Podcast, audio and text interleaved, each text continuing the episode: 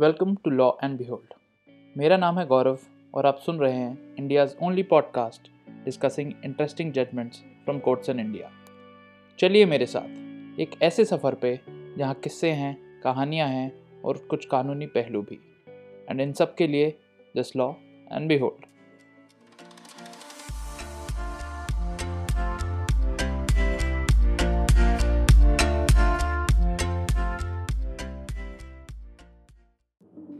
तीन दिसंबर 2002 अहमदाबाद में शाम होने ही वाली थी। डॉक्टर जयदीप पटेल अपनी लैबोरेटरी बंद करके तकरीबन पौने पाँच बजे अपनी इंडिका गाड़ी से घर वापस जा रहे थे। गाड़ी चला रहा था उनका ड्राइवर जिसका नाम था जिग्नेश। जिग्नेश के साथ डॉक्टर पटेल अपने घर जा रहे थे। गैलेक्सी सिनेमा के पास उनकी गाड़ी रुकती है। गाड़ी के बगल में एक मोटरसाइकिल आके रुकती है और जदीप पटेल पे गोली चला दी जाती है। गाड़ी रुकी थी एक स्पीड ब्रेकर को निगोशिएट करने के लिए। जैसे ही गाड़ी थोड़ी स्लो हुई थी, उसके बगल में जो मोटरसाइकिल रुकी, उस पर दो लोग सवार थे। एक आदमी ने पिस्तौल निकाल के फायर कर दिया और दूसरे आदमी ने बाइक दूसरी तरफ़ मोड़ के भगा दी। गोली ने कार का शीशा फोड़ दिया और सीधे जाके डॉक्टर पटेल के चेहरे को लगी। चेहरे से काफ़ी खून निकलने लगा, लेकिन फिर भी डॉक्टर पटेल ने होशोहवास नहीं खोए। उन्होंने अपने ड्राइवर जिग्नेश को कहा कि तुरंत परेश भाई के हॉस्पिटल ले जाओ, जो कि पास ही में था। मगर हॉस्पिटल पे परेश भाई मौजूद नहीं थे। इसी कारण से डॉक्टर पटेल को आनंद सर्जिकल हॉस्पिटल ले जाया गया, जहाँ डॉक्टर नरेंद्र संघवी ने उनका प्रिलिमिनरी ट्रीटमेंट किया। डॉक्टर सिंघवी की एडवाइस के बाद जिन्होंने ये कहा कि डॉक्टर पटेल को एक बड़े हॉस्पिटल ले जाना चाहिए, एक बेटर इक्विप्ड हॉस्पिटल ले जाना चाहिए। डॉक्टर पटेल को स्टर्लिंग हॉस्पिटल ले जाया गया। इस बीच उनके ड्राइवर ने एक कंप्लेंट फ़ाइल की थी पुलिस के पास, जो आनंद सर्जिकल हॉस्पिटल पे पहुँची थी। इस कंप्लेंट को फॉरवर्ड कर दिया गया नरोड़ा पुलिस थाने में, जहाँ पर एफआईआर दर्ज हुई। इसके बाद मामले की तफ्तीश के लिए पुलिस ने इन्वेस्टिगेशन चालू की। पुलिस ने बात की उनके ड्राइवर से, जो कि कंप्लेनेंट था। इसके बाद वो घटना स्थल पे गई, कुछ आर्टिकल्स सीज किए, जैसे कि शीशे, टूटे शीशे, और जो कपड़े पहने हुए थे डॉक्टर पटेल ने, जो गाड़ी की मैट थी वो, एक कवर रखा हुआ था पीछे की सीट पर, जिसमें खून लगा हुआ था, और गाड़ी के अंदर जो अलग अलग चीज़ें मौजूद थी। स्टर्लिंग हॉस्पिटल में डॉक्टर पटेल का ऑपरेशन किया जाता है, उनके शरीर से गोली निकाली जाती है। इसके बाद वो बयान देने की पोजीशन में होते हैं। पुलिस उनका स्टेटमेंट रिकॉर्ड करती है और इसके बाद दो लोगों को अरेस्ट करती है। पहले आदमी को करती है 30 दिसंबर 2002 को और दूसरे को अगले ही दिन 31 दिसंबर 2002 इन दोनों की आइडेंटिफिकेशन परेड कंडक्ट की जाती है 2 जनवरी 2003 यानी दो तीन दिन बाद ही। आज हम जिस केस की बात कर रहे हैं, वो दूसरे आदमी का है, यानी अक्यूज नंबर दो, कन्यो अहमद शेख। 4 जनवरी 2003 को जिस बंदूक से गोली चलाई गई थी वह रिकवर करती है पुलिस। अक्यूज नंबर दो बताते हैं कि वो गन कहाँ थी। तीन वेपन पुलिस जब्त करती है एक देसी कट्टा, एक पिस्टल जो कि इंग्लैंड में बनी हुई थी और एक दूसरी पिस्टल जो मेड इन चाइना थी। ये तीनों पिस्तौल ज़मीन के नीचे से एक ओपन ग्राउंड में शालम दरगाह के पास से जब्त की जाती हैं। एक पंचनामा बनाया जाता है बाकायदा। इसके बाद ये तीनों वेपन फॉरेंसिक साइंस लेबोरेटरी को भेज दिए जाते हैं एनालिसिस के लिए और टेस्ट के लिए कि जो बुलेट डॉक्टर पटेल के शरीर से निकाली गई थी। क्या इन्हीं बंदूकों से चलाई गई थी? मुकदमे में प्रोसिक्यूशन ये दलील देता है कि डॉक्टर पटेल को टारगेट इसलिए किया गया क्योंकि इससे पहले अहमदाबाद में कम्युनल दंगे हुए थे गोधरा इंसिडेंट के बाद। फरवरी 2002 में ये दंगे हुए थे।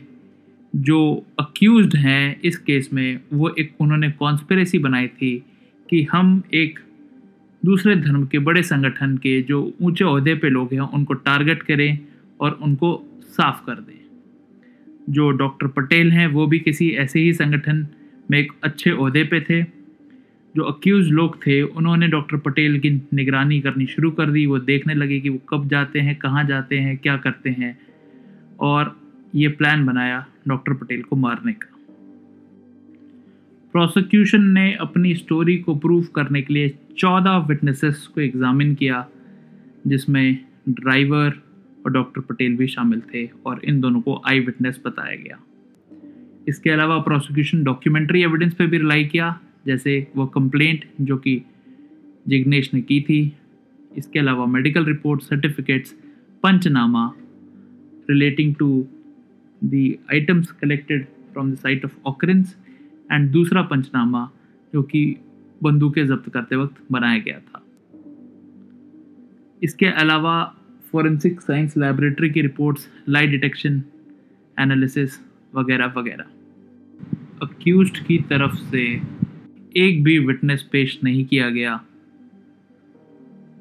उनका डिफेंस था कि हम ऐसी किसी घटना में इन्वॉल्व नहीं हैं।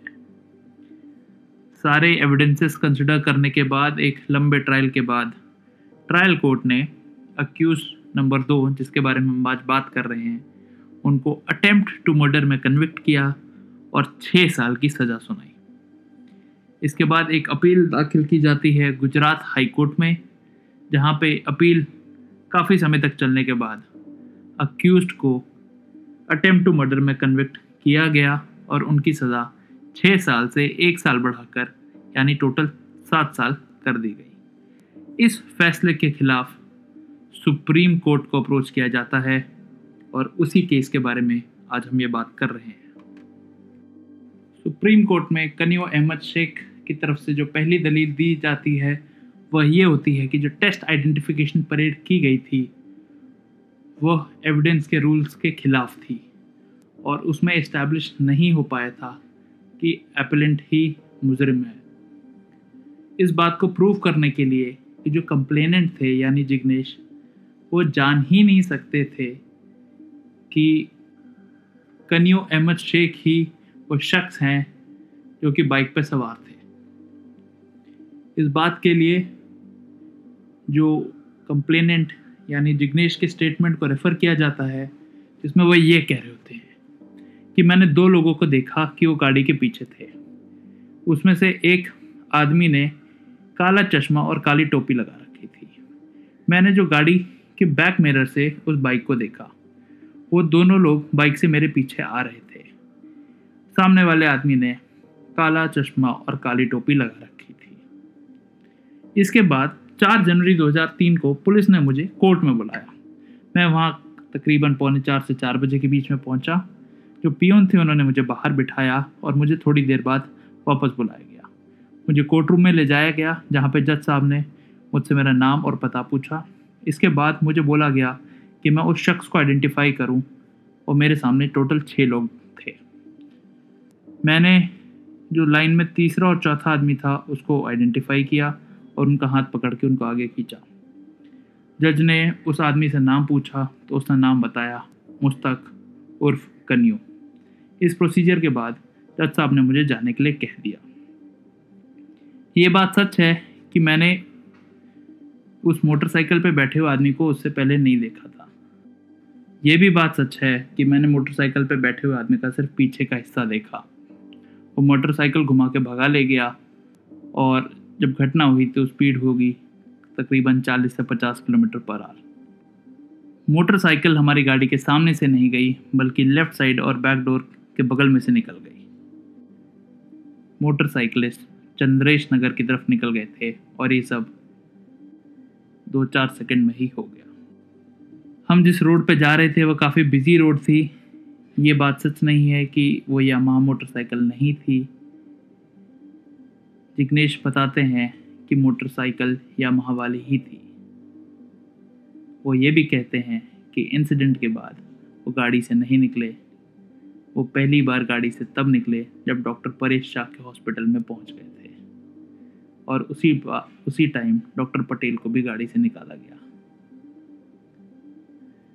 मोटरसाइकिल पे जो लोग बैठे थे, उनकी उम्र देख के 20 से 25 साल की बताई जा सकती थी। जो टेस्ट आइडेंटिफिकेशन परेड हुई थी, उसमें से किसी भी आदमी ने चश्मे या टोपी नहीं लगा रखी थी। देश के इसी बयान को रेफर करते हुए उनकी वकील सुप्रीम कोर्ट में कहती हैं कि जब अक्यूज नंबर दो ने काले चश्मे लगा रखे थे, टोपी लगा रखी थी या जो शख्स मोटरसाइकिल पर बैठा था, उसने काले चश्मे टोपी लगा रखी थी। तो जिग्नेश कैसे आइडेंटिफाई कर सकते हैं कि वो आदमी कनियो ही था? आइडेंटिफाई करने के चांसेस और कम हो जाते हैं जब ये कंसिडर किया जाए कि जिग्नेश ने मोटरसाइकिल पर बैठे शख्स को सीधे तौर पे देखा ही नहीं, अपने सिर्फ़ बैक मिरर से देखा। इसके बाद जो जुडिशल मैजिस्ट्रेट होते हैं, जिनके सामने टेस्ट आइडेंटिफिकेशन परेड कराई गई थी, उनके बयान को भी कंसिडर किया गया। उन्होंने भी एक लंबा चौड़ा बयान दिया था और उसको कंसिडर करने के बाद कनियों की तरफ़ से सुप्रीम कोर्ट में दलील दी गई कि टेस्ट आइडेंटिफिकेशन परेड में कुछ मटेरियल इरेगुलरिटीज़ थी, जिसके कारण उस पर रिलाई नहीं किया जा सकता। सजेशन ये दिया जाता है कि टेस्ट आइडेंटिफिकेशन परेड में पुलिस के काफ़ी लोग थे, उससे पहले कॉरिडोर में पब्लिक भी थी, जिससे जिग्नेश को बता दिया जा सकता है कि यही अक्यूज़ थे और जानबूझकर कनियों और उसके एक साथी को जिग्नेश ने टेस्ट आइडेंटिफिकेशन परेड में आइडेंटिफाई किया। जो दूसरी बड़ी दलील सुप्रीम कोर्ट में दी जाती है, वो ये होती है कि chain of custody of bullet prosecution prove नहीं कर पाया है। इसका मतलब कि डॉक्टर श्रीकांत, जिन्होंने ऑपरेशन किया था डॉक्टर पटेल का, वो अपने बयान में कुछ ये कहते हैं कि सर्जरी के बाद उन्होंने बुलेट सिस्टर को दे दी। वो लूज बुलेट थी। ये बात सच है कि जब भी कोई मेडिकल लीगल केस होता है और किसी के शरीर से गोली निकाली जाती है तो उसका काफ़ी ध्यान रखा जाता है कि उस पर कोई स्क्रैचेस ना लगें और वो बुलेट डैमेज ना हो। मुझे नहीं पता कि ऐसी बुलेट को किसी फ्री बॉक्स में रखा जाता है और एफएसएल भेजना चाहिए। ये बात सही है कि मैंने अपनी मेडिकल रिपोर्ट में उस बुलेट का डिस्क्रिप्शन कहीं नहीं लिखा। इसके बाद कनियों के वकील ये इशारा करते हैं कि जो इन्वेस्टिगेटिंग ऑफिसर थे, उन्होंने भी अपने बयान में ये ये कहा था कि मुझे आज की तारीख में याद नहीं कि जो बुलेट मुझे स्टर्लिंग हॉस्पिटल से लाके दी गई थी, वो सील्ड कंडीशन में थी या नहीं। जो अगली दलील दी जाती है, वह ये है कन्विक्शन जो किया गया है कनियों का, वो है फायरिंग ऑफ़ बुलेट पे बेस्ड लेकिन प्रोसिक्यूशन ये इस्टेब्लिश नहीं कर पाया है कि जो शरीर से बुलेट निकाली गई, उसी बुलेट का फॉरेंसिक एग्जामिनेशन हुआ। इसलिए ट्रायल कोर्ट की जो फाइंडिंग्स हैं, वो गलत हैं, वो इनएप्लीकेबल हैं।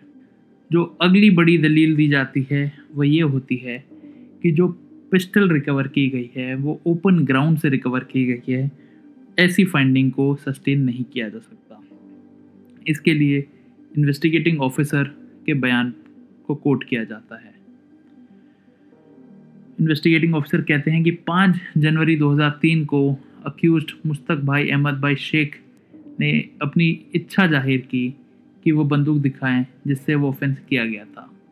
और इसके अलावा दो और बंदूकें जो उसके पास ही छुपा रखी थी, ज़मीन में गाड़ हम शालम दरवाज़ा गए, अक्यूज़ ने बोला कि जीप इसके आगे नहीं जाएगी, इसलिए हमें वहीं उतरना पड़ा। अक्यूज थोड़ा आगे बढ़ा, हम भी उसके पीछे गए और एक ओपन ग्राउंड में एक स्ट्रीट के सामने थोड़ा बालू उन्होंने ज़मीन से हटाया। उन्होंने एक कपड़े में लिपटी हुई बंदूक निकाल के दी। इसके साथ ही एक और बंदूक और एक और तमंचा भी निकला। एक पंचनामा बनाया गया। और सारे आइटम को अलग अलग सील कर लिया गया। एक चिट साइन किया गया, जिसमें पाँचों पंचों ने साइन कनियों के वकील सुप्रीम कोर्ट में कहते हैं कि ऐसी किसी रिकवरी जो कि ऑफेंस के तकरीबन एक महीने बाद की गई हो, उस पर रिलाई नहीं किया जा सकता। और कहते हैं कि इन्वेस्टिगेटिंग ऑफिसर अपने क्रॉस एग्जामिनेशन में भी रिकवरी ऑफ़ वेपन को ढंग से एक्सप्लेन नहीं कर पाए हैं। और कोर्ट करते हैं प्रोसिक्यूशन के इन्वेस्टिगेटिंग ऑफिसर के ये बयान। ये सच नहीं है कि जहाँ से वेपन पाया गया, वो बहुत दूर है मेन रोड से। मुझे याद नहीं कि जीप से उतर के उस जगह तक कैसे पहुँचा गया, कि वहाँ तीन मोड़ थे या नहीं। ये सच है कि उस एरिया में काफ़ी रिहायशी घर हैं। मुझे याद नहीं कि उन घरों के सामने क्या है।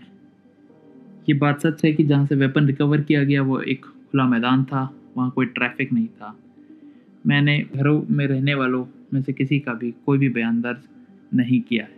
इन सारे आर्ग्यूमेंट्स को सुप्रीम कोर्ट रिकॉर्ड करता है और फिर सुनाता है अपना जजमेंट जो पहला कंटेंशन होता है कि टेस्ट आइडेंटिफिकेशन परेड में इरेगुलरिटीज़ थी, वो लीगल तरीके से नहीं की गई।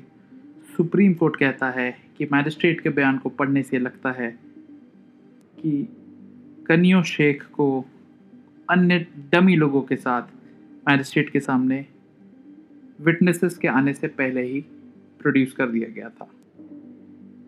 ये भी बात सही है कि कनियो शेख को जिग्नेश ने आइडेंटिफाई किया।